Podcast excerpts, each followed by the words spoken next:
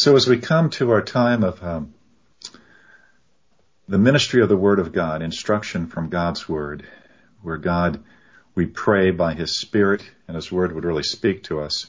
We're looking again at Psalm 119, verses 1 through 8. I'll be reading from the English Standard Version translation.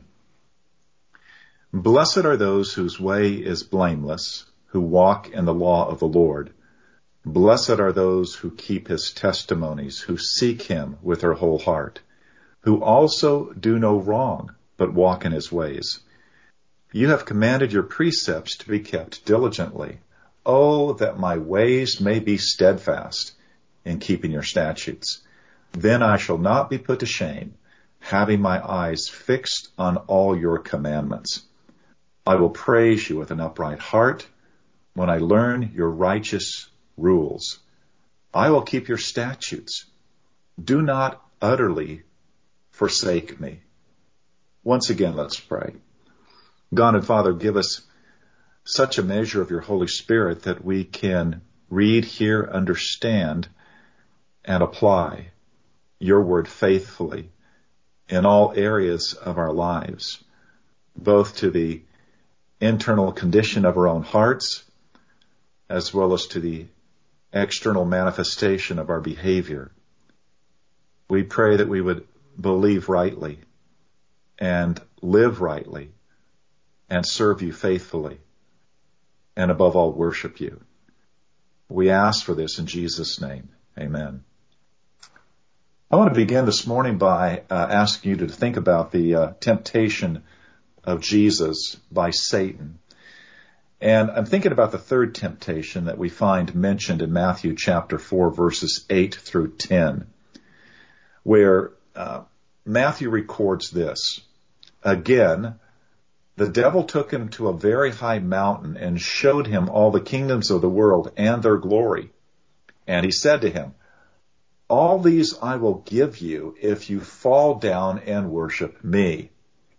Then Jesus said to him, Begone, Satan for it is written, You shall worship the Lord your God, and him only shall you serve.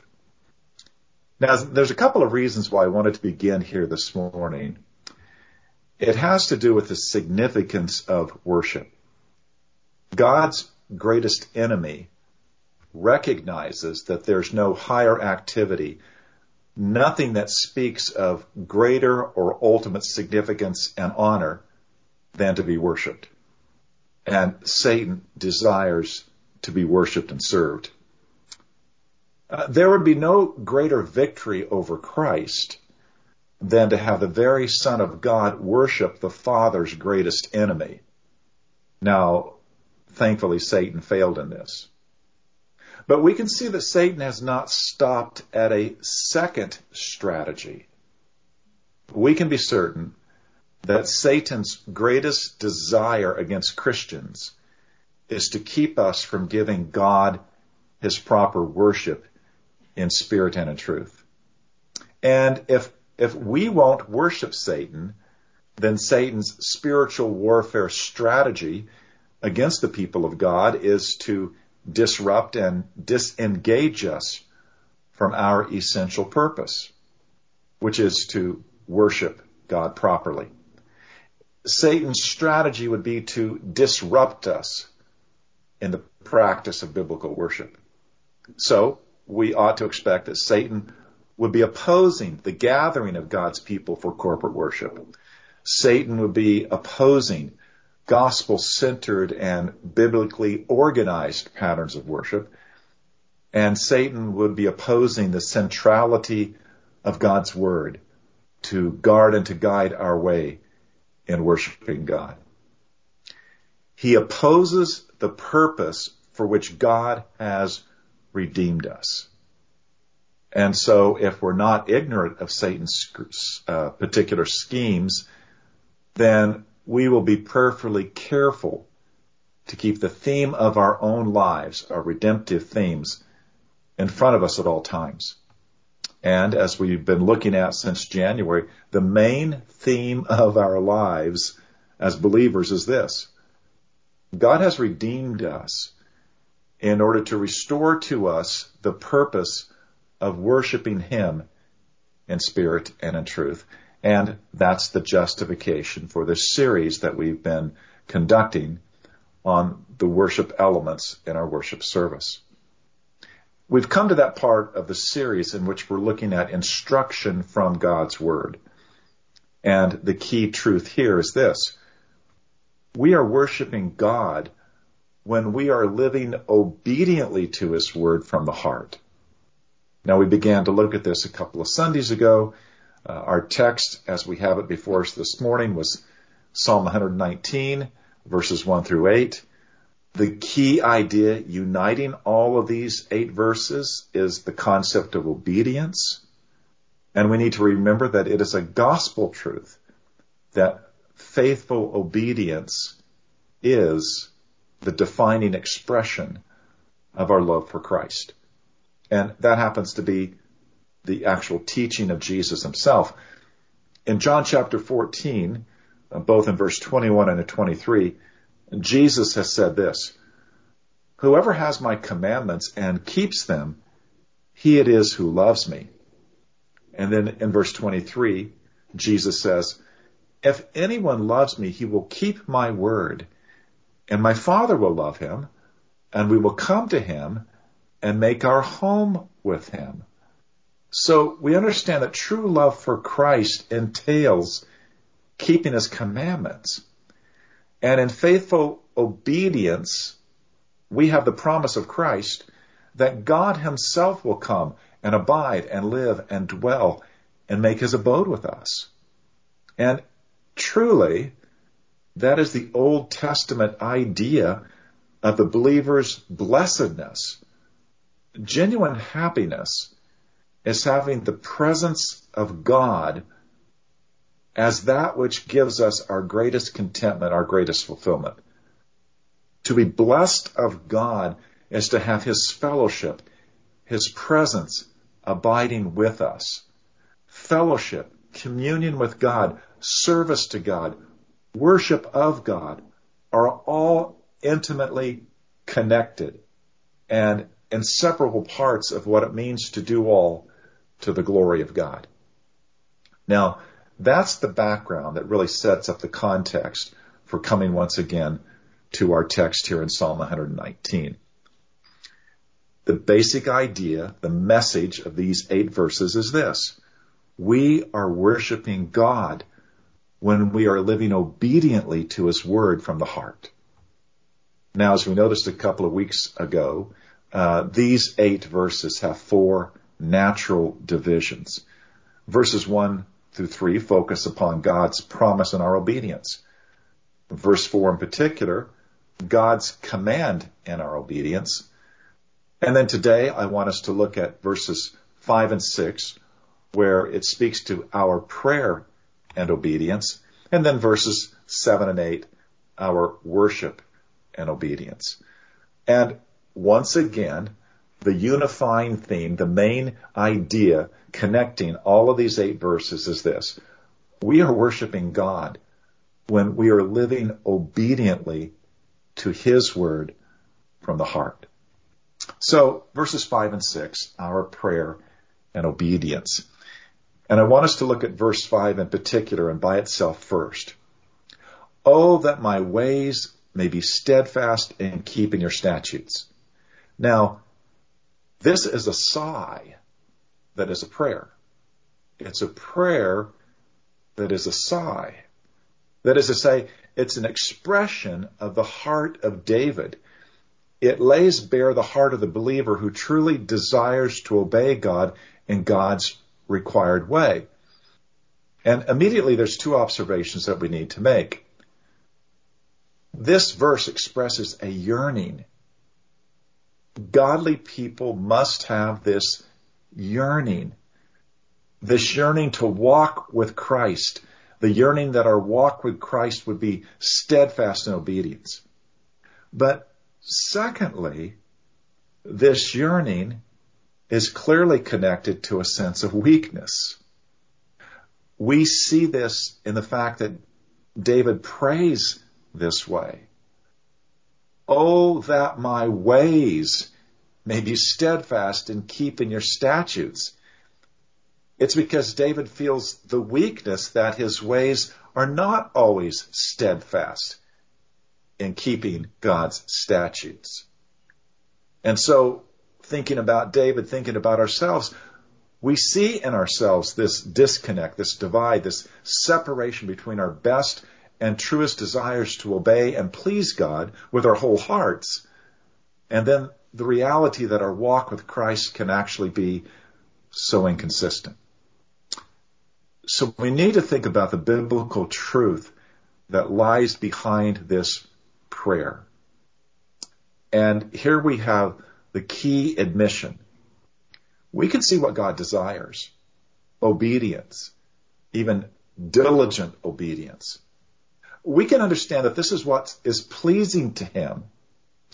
We can also know with certainty that our truest happiness, our truest blessedness are ultimately to, fa- to be found in humble obedience to our Lord Jesus.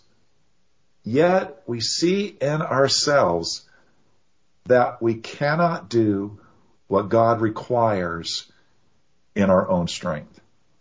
Even our renewed, regenerate nature does not have the power to keep God's commandments diligently in our own strength. And that makes the prayer of St. Augustine from his confessions so biblical and truthful when he prayed to God, grant what you command and command what you desire. It expresses what is so biblical. We cannot do what God requires in our own strength. We need the help of God to walk and to stay in the path of obedience. And that is the yearning and that is the motivation of this prayer. Now I want you to think about how Jesus himself has connected these two things, our deep weaknesses and our need to pray with respect to them. He does this graphically in the Garden of Gethsemane the night he was betrayed. Christ goes to pray and he takes with him Peter, James, and John to move away from the other eight disciples.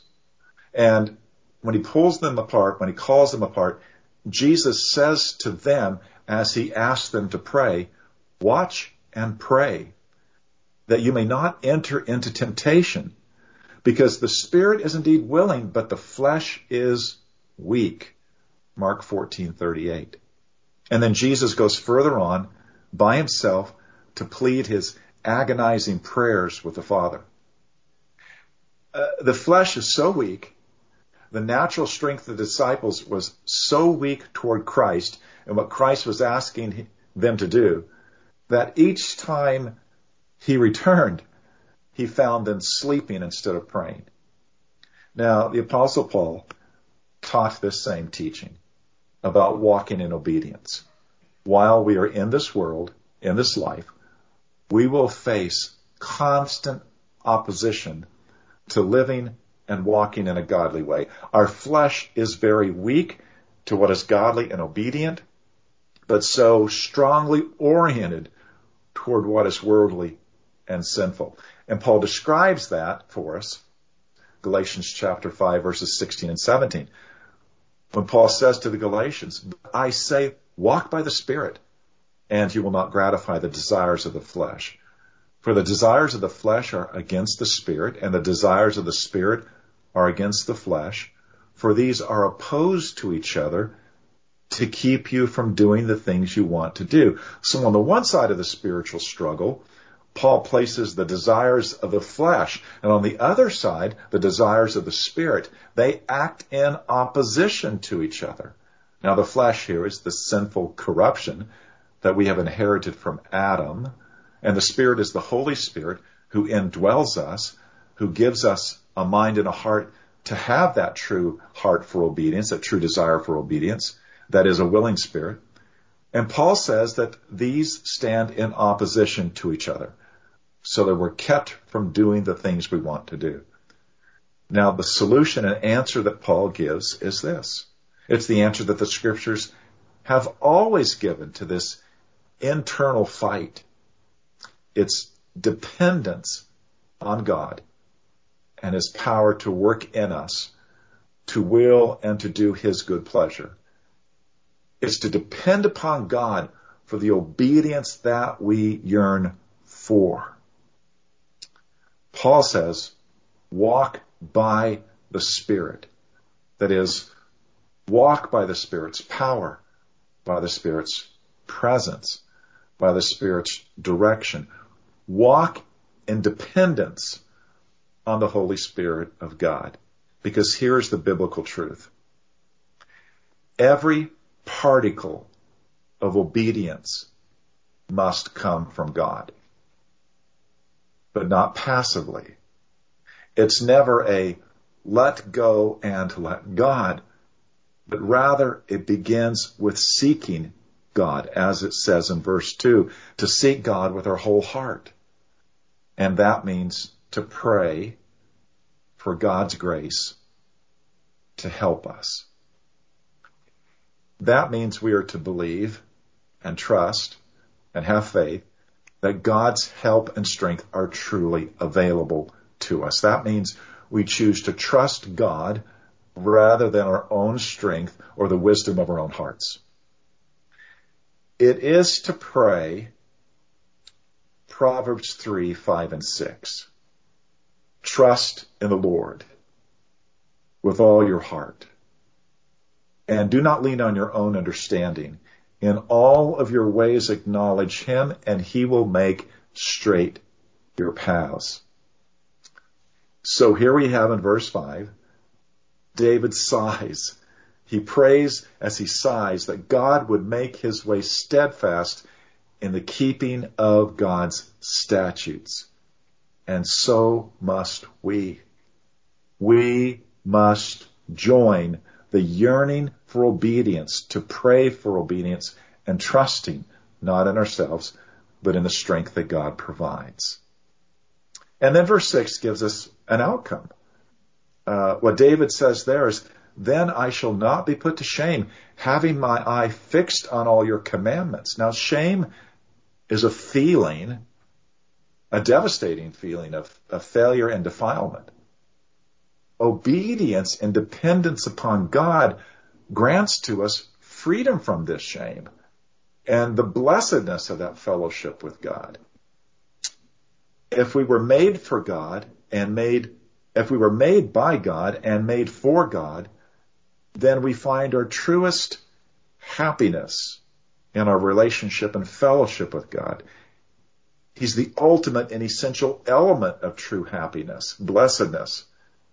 And this belongs to the person who obediently follows the word of the Lord, who is guided and guarded by the Lord's word and all of life always keeping this in mind.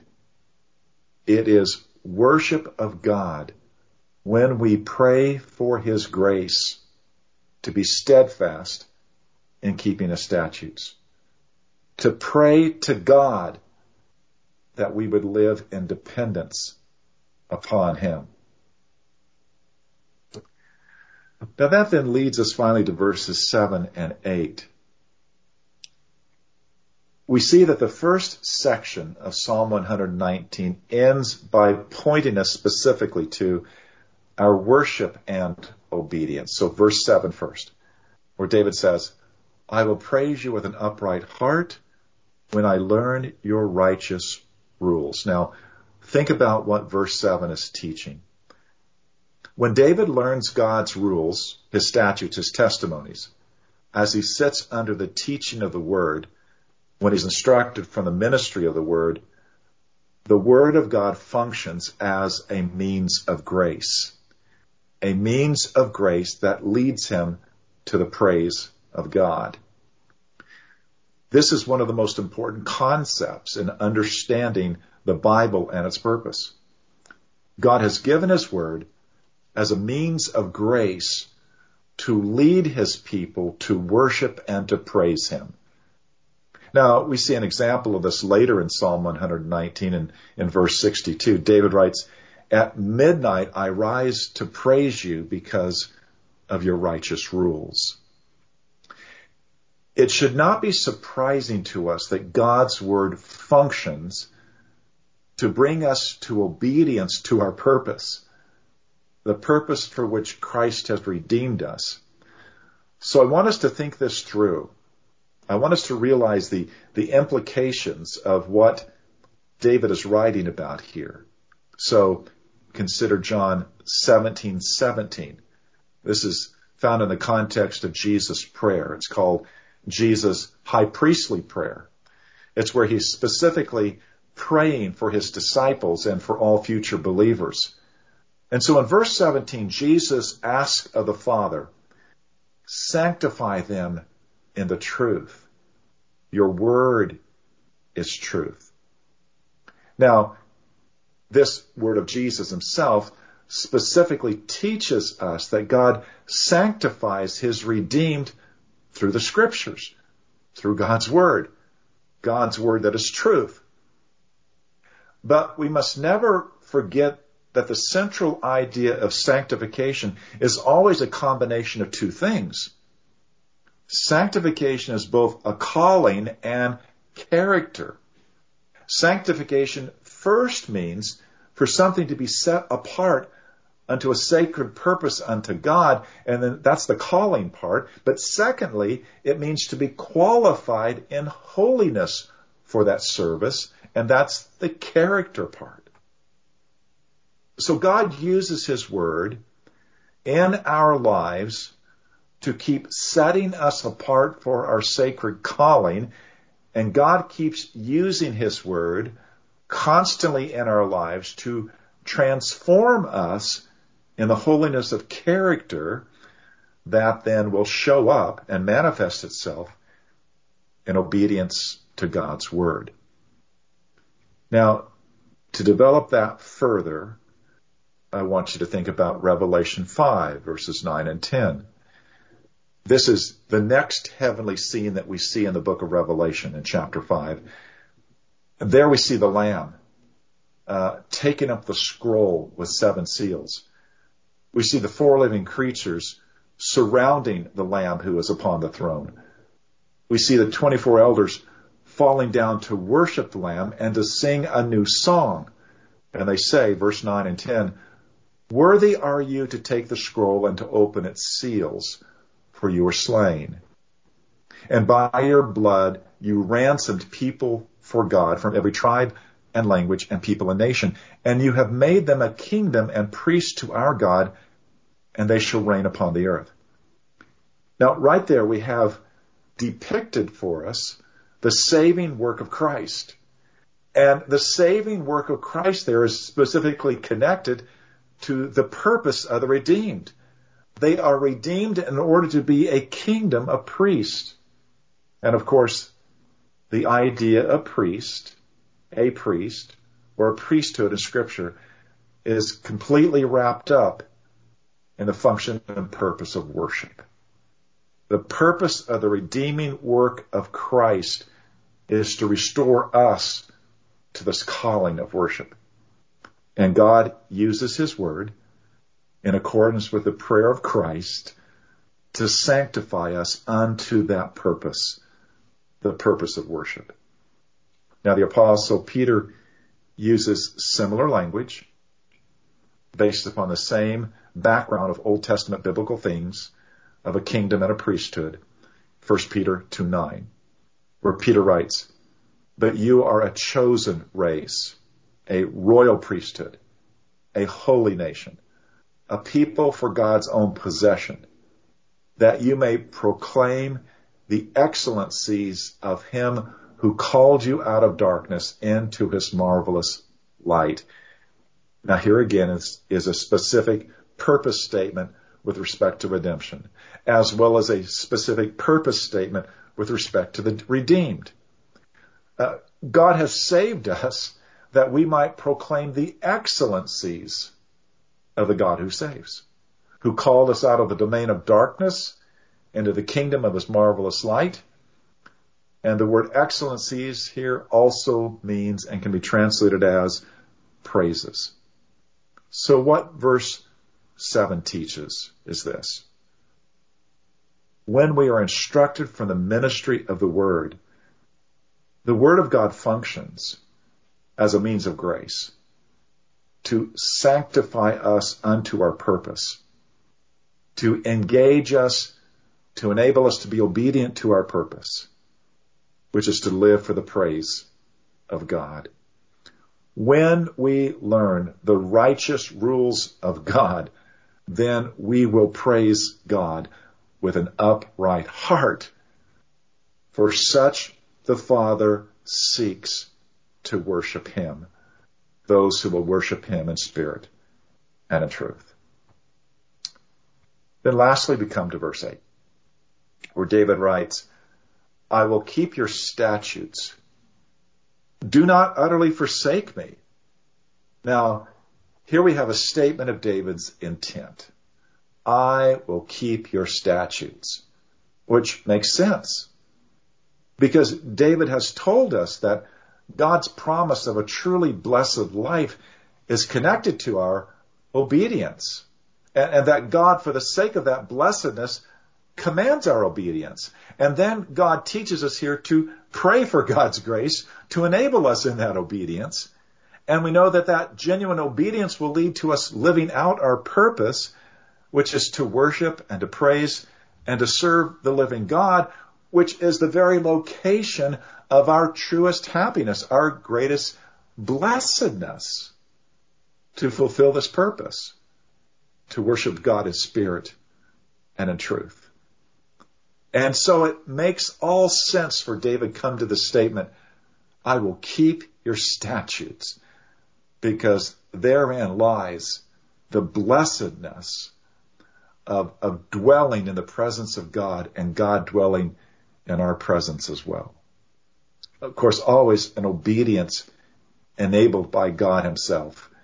There is no particle of our obedience that ever comes except by the strength and grace of God. We are most deeply satisfied when we are most full of God. But then we have this last line. Do not utterly forsake me. And as a prayer, it seems to strike a discordant note it, it sounds off key.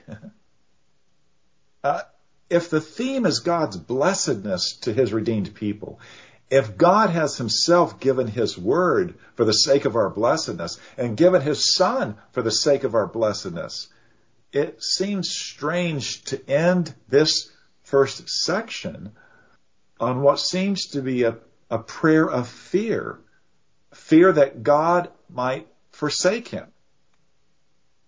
And so we ask this question. Is David really fearful? And this is to ask, has the Holy Spirit inspired David to express this prayer, which expresses fear that God might forsake him? I believe we can safely say that this is not what David intends and not what the Spirit has inspired. Rather, we need to see here what is in fact a figure of speech.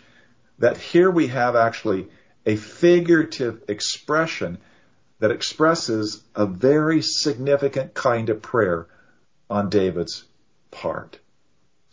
Now let me explain the figure of speech.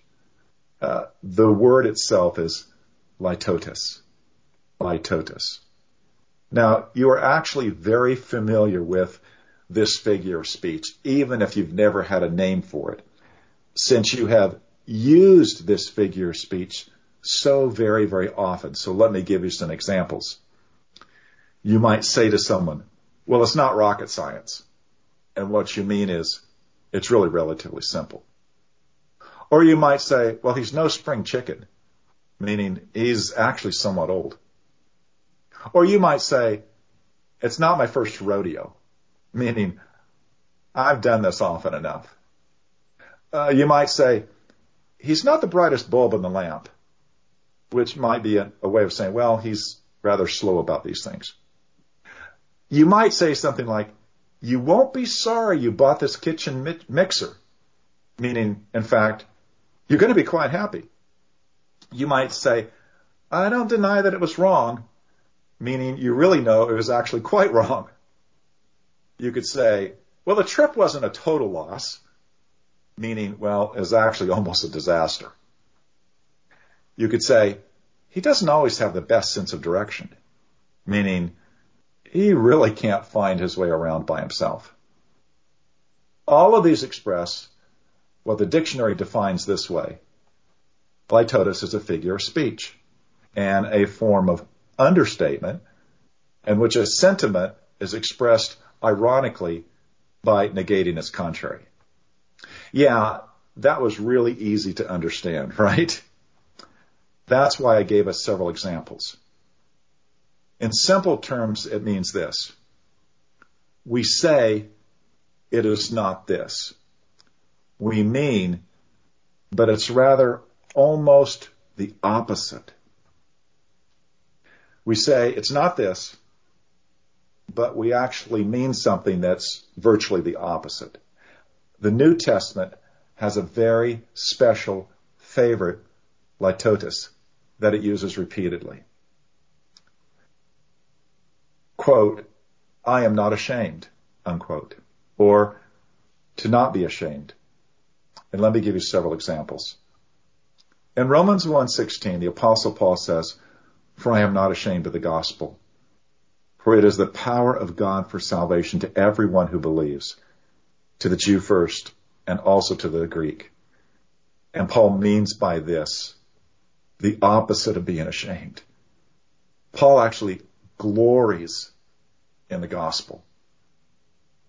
2 Timothy 1:8 Paul says to Timothy, Therefore, do not be ashamed of the testimony about our Lord, nor of me, his prisoner, but share in suffering for the gospel by the power of God. Paul wants Timothy to find his greatest confidence in the gospel and also in Paul's faithful ministry. And then four verses later, 2 Timothy 1.12, Paul says, which is why I suffer as I do, but I am not ashamed, for I know whom I have believed, and I am persuaded that he is able to keep that which I have committed unto him against the day. Paul is expressing the very opposite of shame. He's glorying in Christ and salvation. This also occurs twice in the book of Hebrews. Once upon the lips of Christ, and then secondly with respect to God the Father. We find in Hebrews 2:11 the Hebrew writer saying this, "For he who sanctifies and those who are sanctified all have one source. That is why he is not ashamed to call them brothers." That's of Christ. Uh, yeah, Christ is not ashamed to call us brothers. Rather, he glories in calling us brothers. And then Hebrews 11:16. But as it is, they desire a better country, that is a heavenly one. Therefore, God is not ashamed to be called their God, for he has prepared a city for them. Uh, God the Father glories in being called our God. So when David concludes this section with this prayer, do not forsake me utterly. The force of this prayer is to state the virtual opposite. It's intended to mean this. God, accept me and keep me fully and completely. You see, David has no real fear of God rejecting him or forsaking him. That would be the worst thing imaginable while its opposite is the best thing possible. And that is David's prayer. God, never do the worst to me, but do the best that is possible. God, always keep me in your ways. Now, to wrap up then, this is what we need to remember. God has redeemed us in order to restore to us the purpose of worshiping Him in spirit and in truth. And when we are living obediently to His word from the heart, then we are truly worshiping God. Amen. Let's pray. Our Father, we, we would ask again, instruct us by your word. And may your word ever be Uh, sanctifying grace to us, a means of grace that grips us and guides us and guards us in every way and your ways. That your truth would transform us, that your truth would set us apart, that we would know that our deepest fulfillment is found in blessedness in you, and that there is to be found in faithful obedience to you from a whole heart your abiding presence with us. And this is what we would pray for. That as we have fellowship with you and communion with you and serve you, that it would be impossible that we would not also at the same time be worshiping you. And we would pray for the sake of Christ by the power of the cross through the work of your Holy Spirit that in everything we do, we would do it all to your glory. In Jesus' name, amen.